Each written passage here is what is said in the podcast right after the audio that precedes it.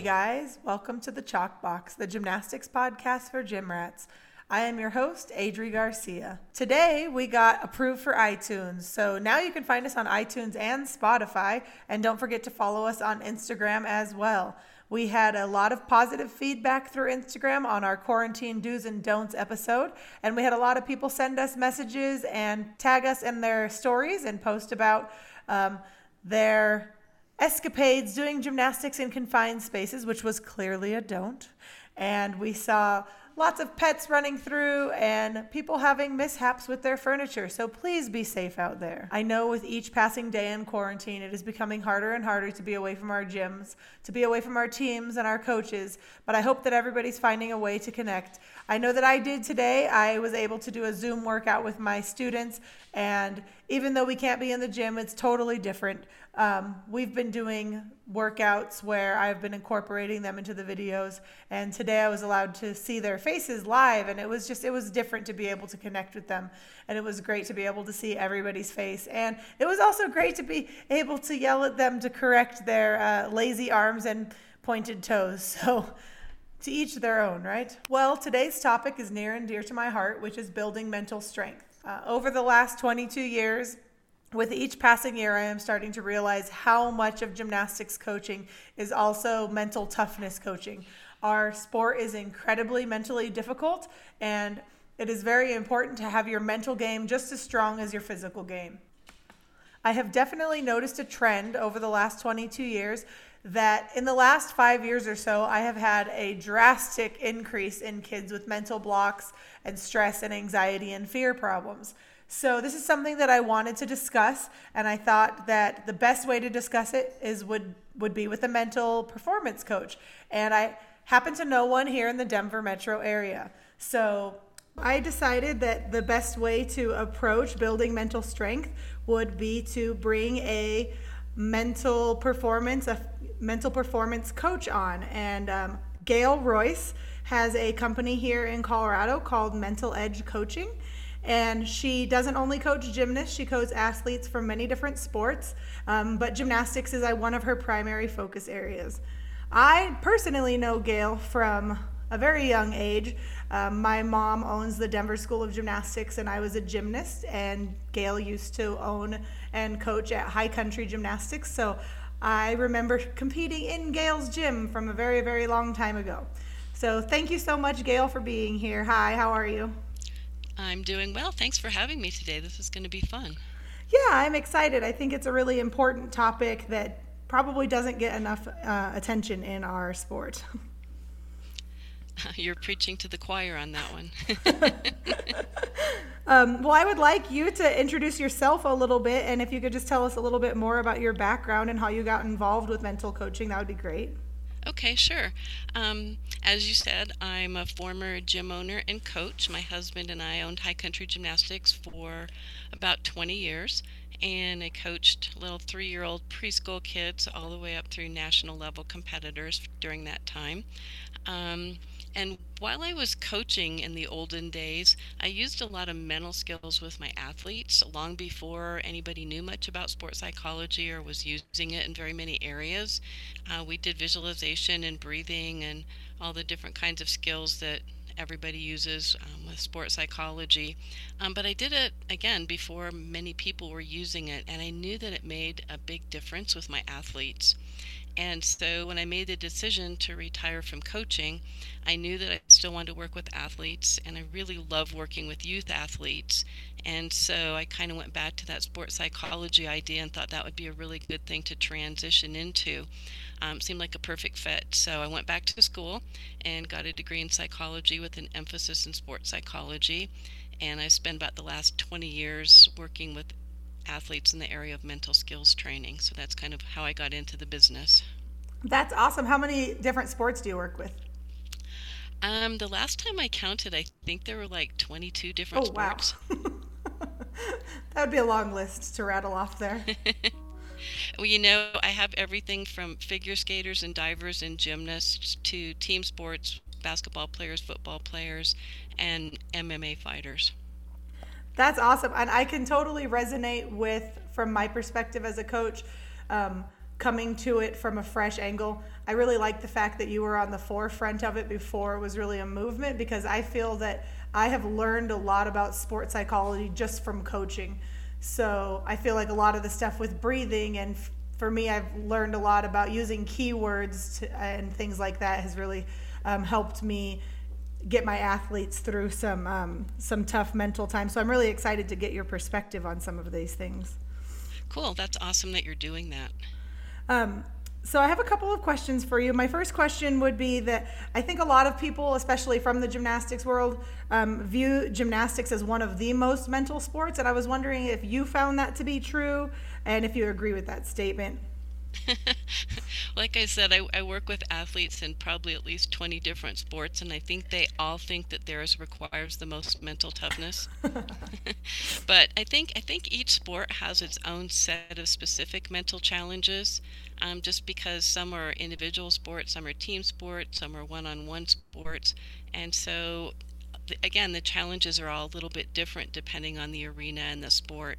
But I think I think one of the reasons that people think that about gymnastics is um, because the consequences there are in gymnastics. And I think that overcoming the fear of consequences for a gymnast is is really hard and very mental. Um, as an example, as as a golfer, if you're a golfer and you miss a putt in a tournament, you get one more stroke on your score. The consequences are not particularly huge, but if you're a gymnast and you miss a skill, the consequences can be a lot more serious. You can be injured. Um, all different kinds of things can happen.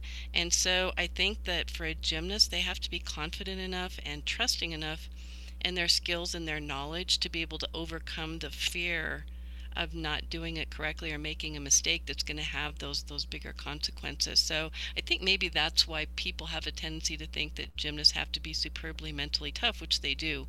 Um, again, because the consequences, and again, it's like that for diving or skating or skiing. You know, the individual performance sports like that. I think it's pretty much the same for all of those. Yeah, I've definitely noticed the um, this aspect getting a little bit more intense as the kids get into preteen years, as they start to enter the puberty years. And I always remember my dad pointing out the fact that, like, your risk analysis sort of changes at those ages. You're sort of developing your logical skills when you're a little younger. And then as your critical thinking sort of ramps up, all of a sudden your mind is exploring all of the different possibilities. And then your worry brain sort of kicks in. Yeah, uh, yeah, absolutely. You had a smart dad, most definitely. um, but but that's definitely true. And and then the thing is too is is as they are entering the puberty time is about the time that they're moving up, like you said, in the levels. Yeah. And I think it's really hard too. The other part of that is is in other sports you don't have to continue to upgrade your skills as you get better, you know, as you move along. Like in gymnastics, you have to do a kip, and then you have to do a handstand pirouette, and then you have to do a giant, and then you have to do a flyaway, and then you have to do a double flyaway. And every year, you have to con- continually learn lots of different and new skills, and you have to continue to upgrade, upgrade, upgrade, upgrade. And the mental has to keep along with all the difficulty in those skills. Whereas, again, like in baseball, you learn how to pitch, you learn how to hit, you learn how to throw. Um, you learn how to slide into the base, and those are the same skills that you use throughout your whole baseball career. You may have to improve on them and refine them, but you don't have to continually learn, learn new skills every year. So I think that makes it tougher on the athletes too, because it's it's not something that you can just kind of sit back and go, okay, now I know how to do that, because you have to keep continually upgrading. Yeah, I think that's a good point. I think that's one of the toughest parts of our sport, but also I think what makes it fun because I remember when I quit gymnastics for a year in eighth grade, I ended up coming back, but I tried volleyball. And I remember just thinking, oh my gosh, what do you mean? Like I only learned bump set, spike, and serve? there wasn't a whole lot to do past that. In gymnastics, it's like, well, you know, once you learn a full, you can go for one and a half, so then you can add a punch front. I mean, it just was so many more possibilities but those possibilities do come with risk and they are scary. You know, the higher you go up, gymnastics is scary. yep, it is absolutely. So again, back to that initial question is I think that's why most people view gymnasts as needing to have that that huge huge mental toughness piece. Yeah. Well, that actually kind of leads into my next question, which is about the individual nature of gymnastics, if it contributes to the mental pressure and how that relates to the team environment. Because I always find it to be an odd balance to try to strike with an individual sport, but you're also you're still on a team. And so I was just sort of wondering if you think um, if building a strong team and building a good supportive team environment can help to reduce any of that pressure. Hmm. That's a really good question. Um, I never kind of thought about it that way before. Um, I think, well, as you well know, you were a gymnast, and you know it's really hard to be out there all by yourself.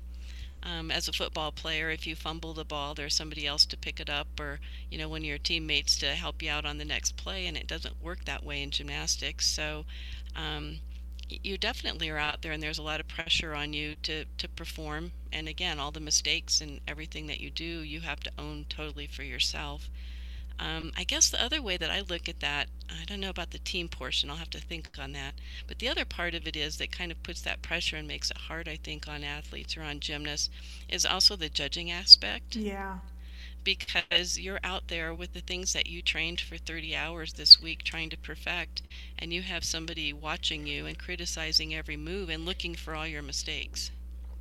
Oh yeah, I think the judgment also leads to, and we're going to talk about that in a little bit, is the the perfectionism aspect. It's hard not to self judge or work towards perfection when we actually scale on a perfect 10 scale and we're being judged all the time. So um, we are going to get that into just a moment, but um, just to quickly touch back on the team thing, the reason that I added that question in is mostly because I've noticed so much um, how group dynamics can really affect the way that different groups perform and practice. Um, I've noticed that more motivated teams that tend to get more done and tend to support each other more, it seems to be a little contagious, whereas teams that sort of maybe gossip a little more or hang around the chalk box right when they should be hitting the bar, their practice habits slip a little bit, and that also tends to be contagious. No, I think you're absolutely right there. And, you know, it's a culture that has to get developed in the gym. I don't think that happens accidentally.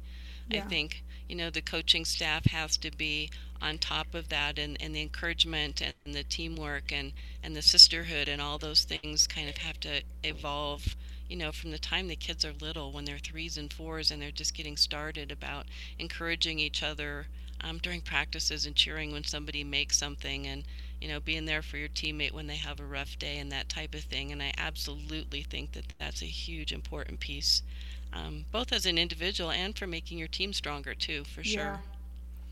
Awesome. Yeah, I, I really enjoy watching the groups grow up together and to see how they how they develop those bonds that are lifelong, by the way, which is really cool. Oh, it is my as you know, our gym has been open for four, my parents have owned it for 42 years and it's so cool to see them come back for reunions and to see like we have I had my first grand gymnast come in the other day. I was I was stunned. um, oh my goodness. yeah, it's pretty wild. Um, so, for me, I wanted to talk specifically about a, a, couple of the most mental hurdles that I see in the gym as a coach. Um, so, I wanted to list both of them to you, and I want you to kind of comment on which one you see as more prevalent in your field. Um, I'm going to ask you a couple of questions. So, the two that stand out to me the most are um, performance anxiety or meet anxiety, and then the second one would be fear or mental blocks. Which one do you see more? Probably. I see both of them most definitely, but I would say um, people come to me more frequently for the mental blocks. Yeah. Yeah, that's something that I've been working a lot a lot with, especially over the last few years. And just a side note, I have noticed a, an uptick in mental blocks and fear over the last 2 years. Is that something that you've observed? Yes, I totally agree with you. Yeah, um, just from working with these kids and seeing, I think that teens in America. I've seen so many articles on it, and we've experienced a lot of that in our gym as well. Um, tend to be experiencing an increase in anxiety and an increase in screen time, and not you know as much recreational time as they have in past years. Um, so, I do you tend to think that general anxiety contributes, or you know, anxiety or experience coming from their um, their other life outside of gymnastics? Um, again, a good question. Um, I'm I'm just thinking back to all the time that I coached, which I coached some before I owned the gym, so that was probably 23 or 24 years worth of coaching. And I remember pretty specifically maybe three or four kids in that whole time that really had a serious block about something. I mean, you had kids that were a little nervous to try something, or for one night they'd come in and struggle with something, but an actual mental block, I just don't remember that many. And now I see it frequently, really frequently. So, um, it's a really good question. It's something I've thought a lot about too. I think kids these days just have a lot more grown up things to deal with. Yeah maybe. And like you said, I think sometimes they bring things in from outside the gym. Yeah, and um, I think they see a lot. Like some one of the things that my kids have pointed out to me so many times that they see fail videos. Really?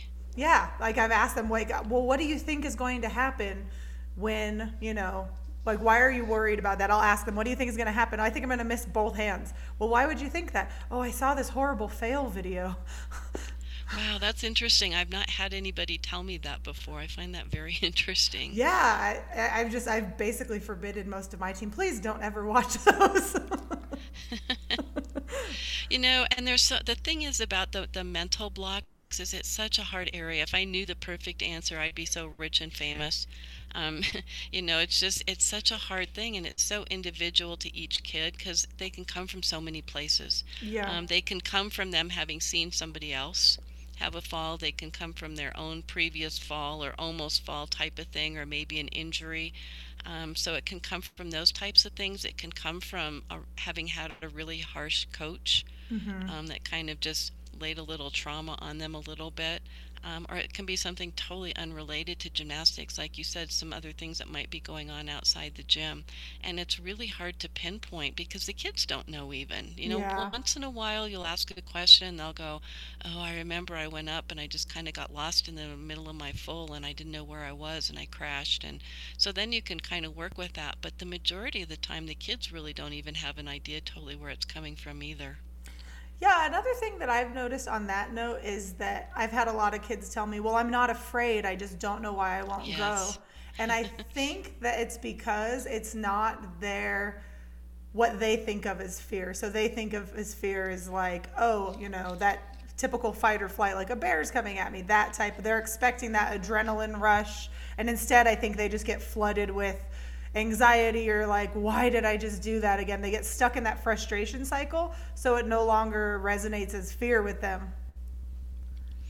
I think yeah i think that's that's definitely one of the things that happens for sure. Um, i think the other thing that does happen is from one of those other things the injury or um, the thing outside the gym or whatever that they do have a stressor mm-hmm. that's kind of impressing upon them it's kind of activating that fight flight or freeze response. Yeah. And and they don't really know what it is either because it's kind of in their subconscious. And i think what happens is the brain kind of goes into protection mode and it shuts off the instructions because it doesn't want the body to do something that they think might harm it.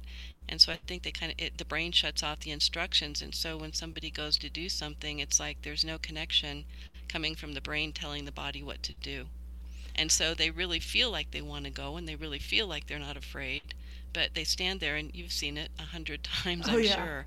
You know, the arm swing for the back handspring on beam, or you know, trying to run to do the tumbling pass, and it's just again like their body doesn't have the instructions telling them what to do, and I think the brain is just protecting them from whatever stressors happen to be going on in their life right at that point in time. Sometimes. I really like what you said about flight or freeze because I think that's almost better description in gymnastics for than fight or flight because I don't think they even understand why they're freezing and I just explained to them like but you are it's okay to admit that you are afraid even if it doesn't feel like that but I think yeah that flight or freeze is almost better for what we experience at least yeah, I think so too. And there are times where the kids are just afraid, and that's, you know, just a normal thing. Some kids just don't quite have that that cowgirl in them to step up and do things when it gets to a harder skill. And there is some fear once in a while, but there's most definitely with most, most mental blocks, the kids know they can do it or they've done it before a lot yeah. of times, you know, so there's really not a fear there of getting hurt or whatever you know the fear might be. I don't think. I think again, it's just that that that brain connection isn't working correctly for some reason. Oh yeah, I definitely think, especially with back tumbling, I've noticed that most prevalently with back tumbling is that they'll already know how to do the skill. They've never crashed on the skill,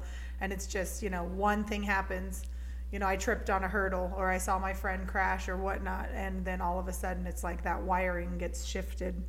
Yep, exactly. So, do you have any tips for anybody that might be experiencing mental blocks?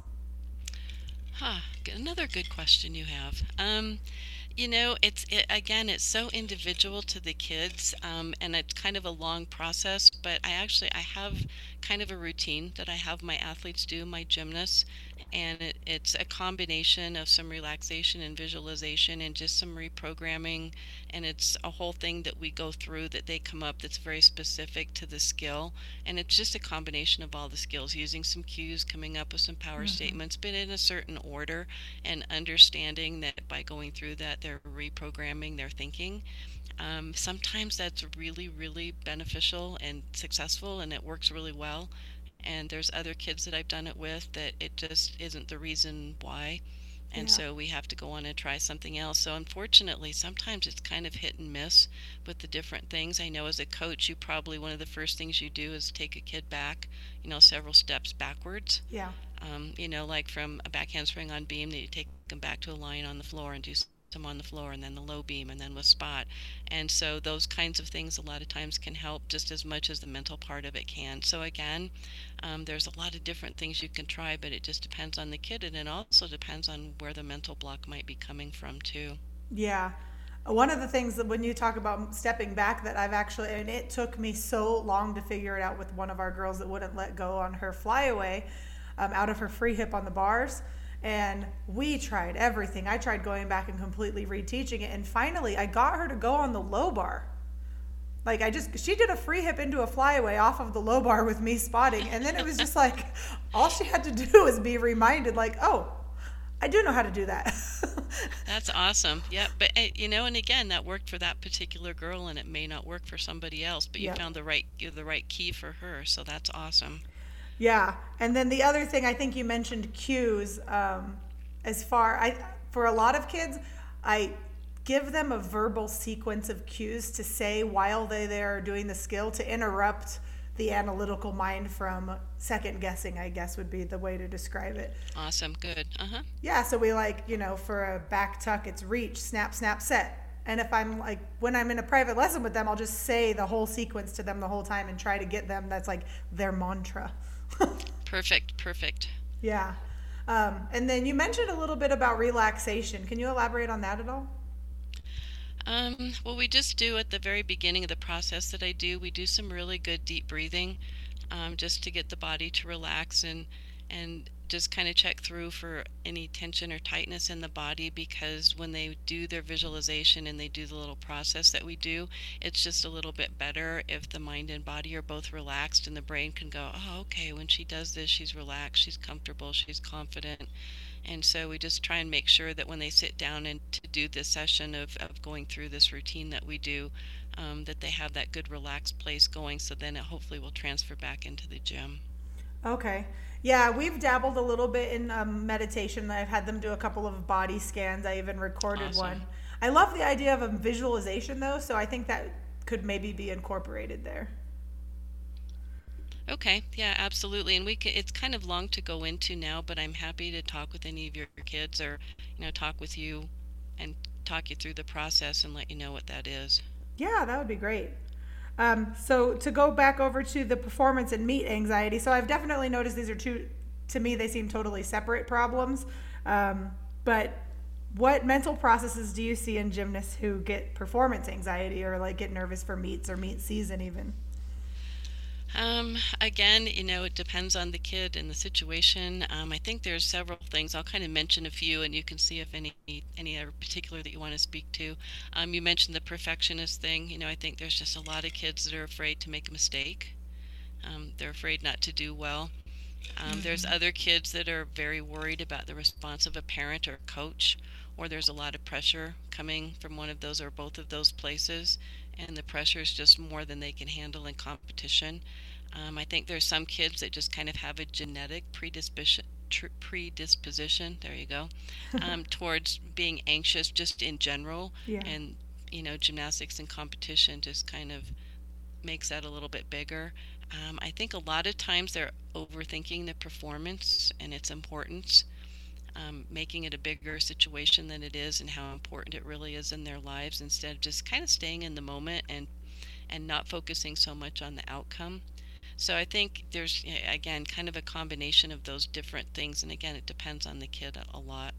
Yeah, and I think their progression through the sport too, because there have been two, this season particularly, there were two situations that sort of stood out to me.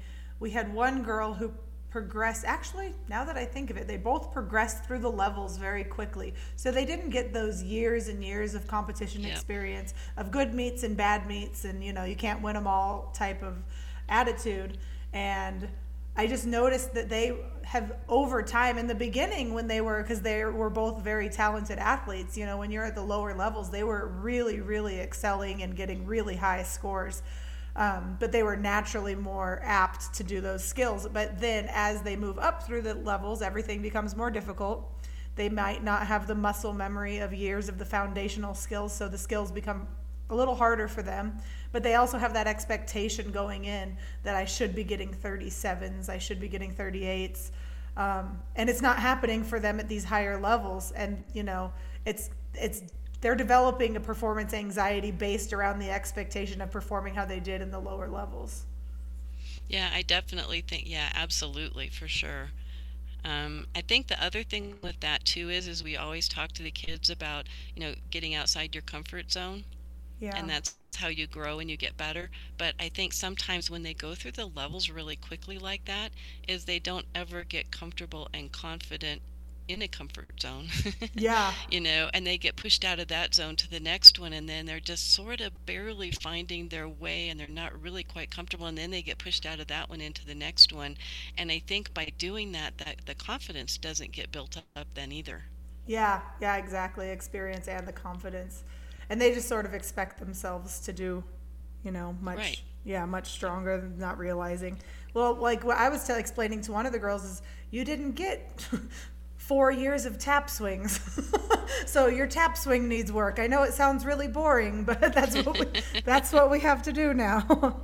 um, but yeah, and then just sort of touching quickly on what we did, what we talked about earlier, as far as the judgment aspect, the judges it's I think that contributes a little bit to the performance anxiety.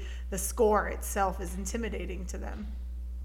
Oh, absolutely. Because again, like I said, you've practiced and put in all those hours of training all week long, and you can go be your very best. And if somebody doesn't like the way you did it, or they they focus more on dance and you're better on your skills or they focus on your skills and you're better on your dance that that you know you have no control over what that judge is going to do and i think that makes it that makes it really hard and it's just hard to go get yourself critiqued yeah. You know every every single week and again i think the kids one of the things i work on with the kids is is that the judges are really looking for them to be awesome and amazing and they're waiting to be wowed by somebody who goes out and just does a really good job because I think the kids see it the other way. They're just sitting looking for my mistakes. Yeah. You know, they're, they're putting the pencil down and trying to find all the things wrong with it. So we try and, and talk about how no, the judges really love it when they get to see a really amazing routine. And that's what you have to go out and do is show them that routine so that they get so excited about watching it that they forget to put their pencil on the paper and put anything down. I and think sometimes that helps. Oh yeah, and I think that's a great point for beam. I definitely noticed at some of the lower levels on beam, the kids really hold back, and I think that's reflective of what you were saying about being afraid to make a mistake and thinking they're looking for the mistakes. And I just told them like, oh my gosh, if you had done what you do in practice, you know, show them what you can do. so did you always do in competition what you did in practice? Um I know when I was in the lower levels, I always laugh because I think I was a spaz when I was really young. like I remember, actually, I think I was at your gym at High Country, and I remember doing the compulsory floor routine, and I accidentally did the level five front tumbling pass instead of the level four front tumbling pass. and I, in the middle of the back handspring, I like realized that I was supposed to be doing a back extension roll and like dropped to my knees. So I was a little out there, but um, I remember I made Sharon Weber laugh at that time. She was a strict judge at the time, and my mom was like, "Oh my God, you made Sharon laugh." so I think I was That's sort funny. of yeah checked out a little in the younger years, and then I know I hit an odd spot in middle school. I did I, I did the vamp up thing. I ramped up. I progressed through several levels between fourth and seventh grade. By seventh grade, I was a level eight, and I think I did. I mean, I was learning really fast. My learning curve was steep, and I was doing well. Um, but I think I remember being scared by some of the big skills, and my body was changing so fast. I was learning giants and straddlebacks and overshoots, and it was just all a lot. And my body was changing, and I had so many hormonal things going on. And like I said earlier, I, I really did break down. But for me, it wasn't performance. For me, it was just it was all too much. So I quit for a year. But when I came back in ninth grade, it was more for myself. And I had a lot of catching up to do after being out for a year. But um, for me, for some reason, I was one of those kids. My pra- it probably pissed people off because my practice habits weren't always the best. I remember goofing around with my friends. I mean, I got my stuff done, but I also remember being yelled at to do so. And uh, I always rose to the occasion in meets, though. I, I'm kind of like thrive under pressure. I like the pressure, I guess, Okay, okay. which is kind of strange. but yeah, you see kids like that though. You see kids that like live for the competition season. That you know, I feel like I was a little bit like that. Like you know, you're coming up to meet season, you know, eight to twelve weeks ahead, and all of a sudden their practice habits get like way better. I guess it's better than the other way around. I guess so. But as a coach now, I don't. as a coach now, I don't appreciate that. You know, you're oh, we're six months out and you're being a slacker. I don't appreciate that as much now. I probably would have hmm, driven myself crazy. Don't you wish you could go back and compete now with all the things you know having been a coach? Oh, absolutely. I feel like I could have been a genius. I feel like you learn so much of as you coach. so much. It's amazing. Um, okay, so the very last thing I wanted to ask you, since everybody's stuck at home, I've been, you know, talking to my gymnasts. They're like, we're working on our conditioning, we're working on our flexibility, and I really want to send a message that gymnasts can still work on their mental strength when they're out of the gym. Do you have any tips on things that they can do while they're at home to work on that? Absolutely, and they're all things that nobody really wants to sit and do, so this is a good time for them to be doing it. Yeah, um, visualization obviously is the single most important thing they can be doing right now. And again, it's not fun to sit down and visualize, but it's so important to keep that, like you said, the muscle memory and that, that mind body connection going. So if they can, whether it comes from you or the kids get together and figure out what to do, but if they have a particular visualization practice every day, like maybe Monday is vault day, and so they visualize their drills, they visualize the vault they're planning on competing, um, maybe the vault they did last season, but they just have a particular number of things they're going to do. And then the next day could be bars, and they could do their last year's bar routine, and then they could visualize what they hope next year's to be, and then do some extra handstand pirouettes or whatever it is that they happen to be working on but have like each day be a particular event to work or whatever um, but to sit down with the plan because if we just tell them to sit down and visualize they'll do two routines and then they're done Yeah. Ooh. um, but maybe to visualize like a whole rotation of a workout like what would you do in workout I think that could be something that could be led to. Like I'm thinking in terms of the way they do group immersion meditations. You could all jump on a call together and do like a group immersion visualization. Oh, I really Yeah, like yeah. that idea. Yeah, you could do that. And then again, you said you've already got them doing some meditation stuff. Um, sometimes we just call it quiet breathing, Mm-hmm. just for five minutes, just to quiet the mind down and just work on your breathing. Or they can actually do um, Headspace or Calm, are both really good apps that most of the kids like to do. They can do some things like that. Um, I'm trying to think. Uh, the other thing to make sure that they do is to, to kind of think about themselves as mentally tough athletes. One thing I have my athletes do, no matter who they are, whether it's my MMA fighters or my figure skaters, is they're supposed to start every practice session with saying, I'm a mentally tough athlete five times. Oh, I love that. So they can start their day out, they can start their practice out. Right now, they can start their visualization out, they can start their stretch out, whatever it happens to be, and just I'm a mentally tough athlete and say that five times. And then for right now, when they're out of the gym, at the end of the day, ask themselves a couple of questions. Was I mentally tough today?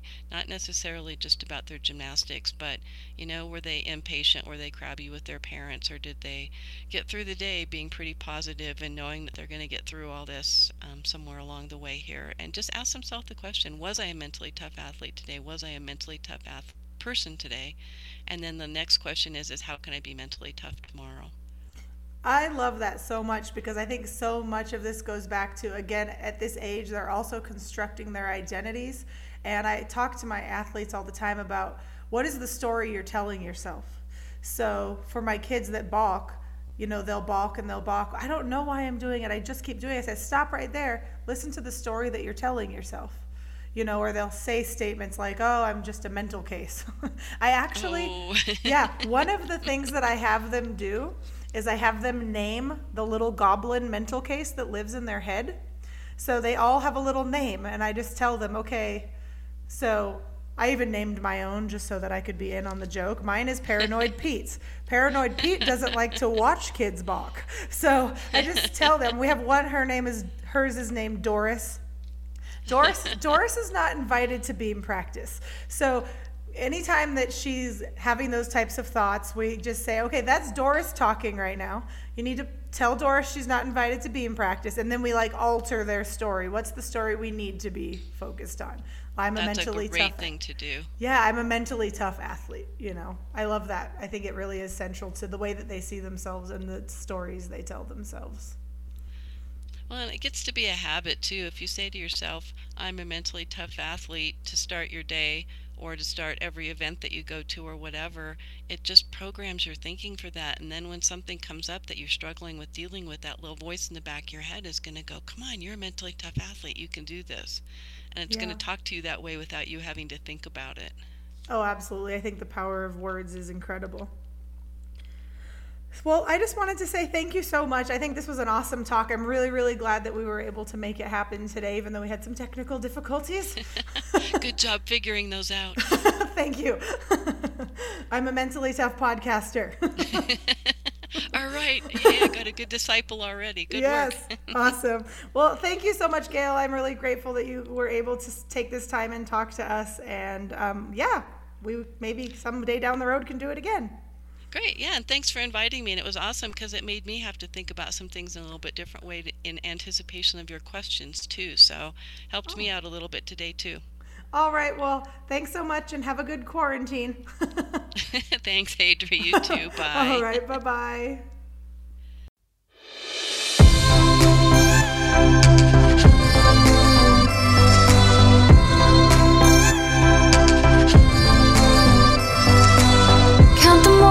Inside my mind, steep in the afterlight. Watch you watching the colors rise, summer twilight skies on fire. Never wishing I was somewhere else. Held on to you like Loctite. Getting through it when it hurt like hell. Feels like the only thing we've done right. It's a star, it's a light, it's a signal fire. It's the sound of your voice cutting through the night. It's a song, it's a note, it's a quiet sigh. Keeps me dancing through the static, everything's alright.